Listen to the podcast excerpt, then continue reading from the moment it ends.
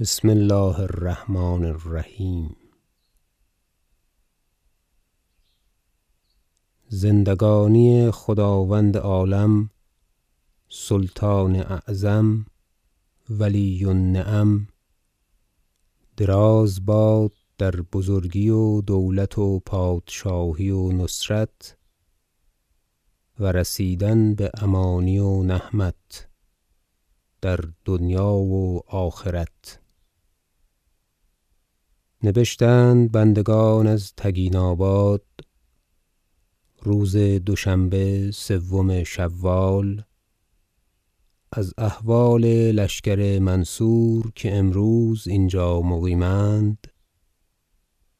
بر آن جمله که پس ازین چون فرمان عالی دررسد فوج فوج قصد خدمت درگاه عالی خداوند عالم.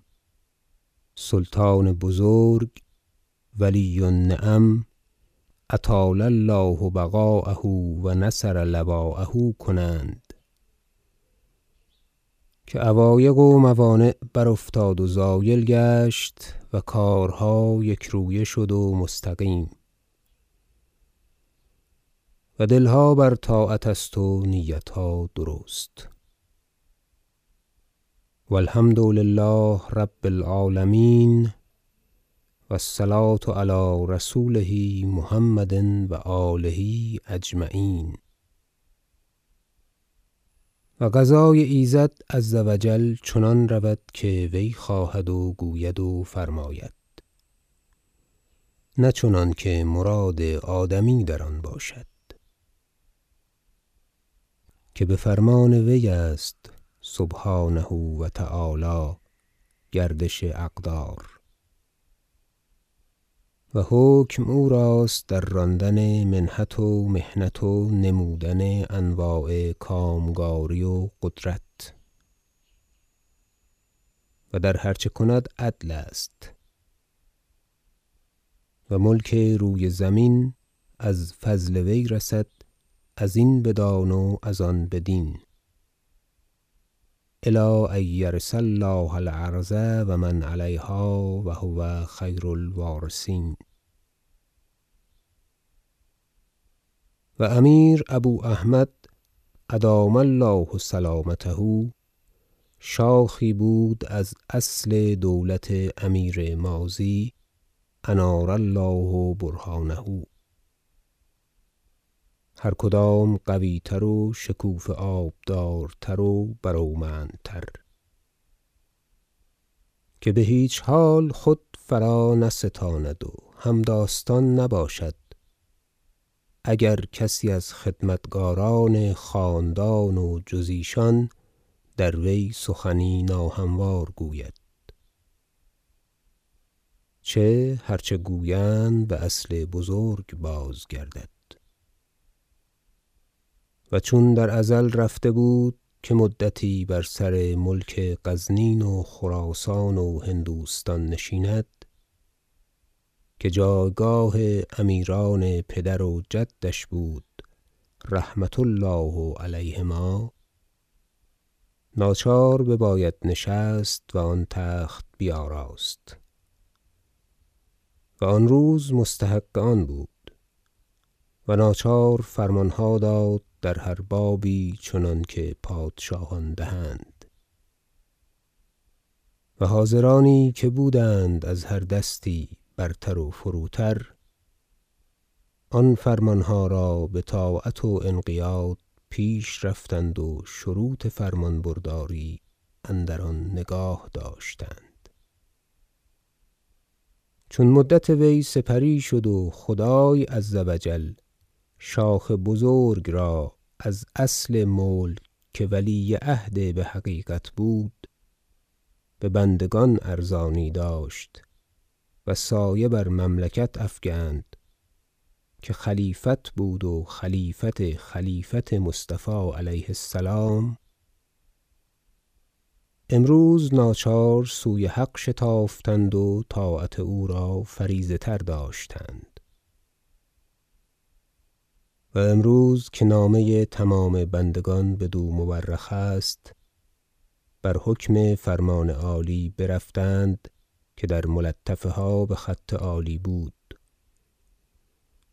و امیر محمد را بقلعه کوهتیز موقوف کردند. سپس آنکه همه لشکر در سلاح صف کشیده بودند از نزدیک سرای پرده تا دور جای از صحرا. و بسیار سخن و مناظره رفت و وی گفت او را بگوزگانان باز باید فرستاد با کسان و یا با خویشتن بدرگاه عالی برد. و آخر بر آن قرار گرفت که بقلعه موقوف باشد با قوم خویش و ندیمان و اتباع ایشان از خدمتکاران. تا فرمان عالی بر چه جمله رسد در باب وی. و بنده بگتگین حاجب با خیل خویش و پانصد سوار خیاره در پای قلعت است. در شارستان رتبیل فرود آمده نگاه داشته قلعه را. تا چون بندگان غایب شوند از اینجا و روی بدرگاه عالی آرند خللی نیفتد. و این دو بنده را اختیار کردند از جمله اعیان تا حالها را چون از ایشان پرسیده آید شرح کنند. سزد از نظر و عاطفت خداوند عالم سلطان بزرگ ادام الله سلطانه که آنچه باول رفت از بندگان تجاوز فرماید. که اگر در آن وقت سکون را کاری پیوستند و اختیار کردند و اندر آن فرمانی از آن خداوند ماضی رضی الله عنه فرمان نگاه داشتند اکنون که خداوندی حق تر پیدا آمد و فرمان وی رسید آنچه از شرایط بندگی و فرمان برداری واجب کرد بتمامی بجا آوردند. و منتظر جواب این خدمت اند که بزودی بازرسد که در باب امیر ابو احمد و دیگر ابواب چه باید کرد تا بر حسب آن کار کنند. و مبشران مسرع از خیلتاشان سوی غزنین فرستادند و ازین حالها که برفت و آمدن رایت عالی نصرها الله بهرات بطالع سعد آگاهی دادند تا ملکه سیده والده و دیگر بندگان شادمانه شوند و سکونی تمام گیرند. و این بشارت را بسند و هند رسانند تا در اطراف آن ولایت خللی نیفتد. باذن الله عز ذکره